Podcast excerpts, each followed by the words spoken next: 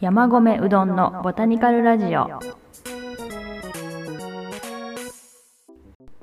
はいどうも皆さんこんにちは。山米うどんです。このラジオは私山米がエアプランツやサボテン多肉植物などなどについて日々思うことをゆるーく気ままに発信するラジオです。YouTube と Podcast で気が向いた時に発信していきたいと思います。えー、今日はですねホームセンターの植物について思うことをお話ししていきたいと思います。第2回ボタニカルラジオでお話ししたピリフェラニシキという植物なんですがホームセンターで500円ぐらいで購入できたんですよね。その第2回でもお話ししたんですけど錦っていう、まあ、植物の種類というかちょっとこうレア度が高いやつなんですけどもうそれが500円とかもう超信じらんないぐらいお買い得なんですよね。で今回私が行ったのは園芸専門のフロアというか建物があるような割と大きいホームセンターだったんですが結構ホームセンターには掘り出し物の植物があることが多いなと思います。数少ない中にちょこんとお宝が眠っていることもありますしもうたくさんこうも何もうお宝わんさかみたいな時も結構あるんですよね。でその先日行ったホームセンターは多肉植物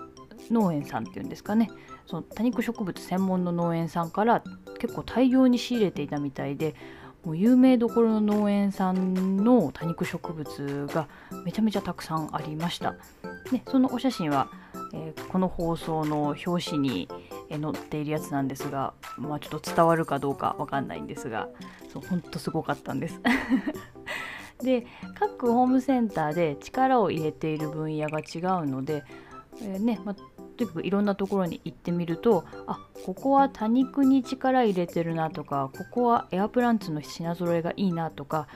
特徴が分かってきますね。だから多肉を買いたかったらここにこうエアプランツならここっていうのがなんかこうできてきますね。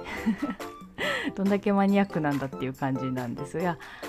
であと多肉植物とかエアプランツは、まあ、お店の中に置いてあることが多いんですがそれ以外の野菜の苗とか普通のお花とかは結構ホームセンターの屋外に置いてあることもが多いんですけど多肉植物とかエアプランツは比較的室内に置いてあることが多いですね。でそういう時は私はその育てている環境をチェックしていますね。例えばその今回行ったホームセンターでは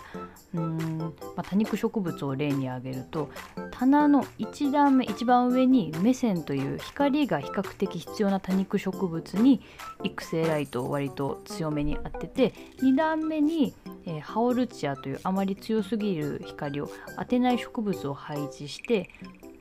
あの1段目に当てた光のおこぼれが2段目に当たるようにしてこうちょうどいい光量になるように調整していましたあこういう配置だとうまく育つんだなとすごく勉強になりますね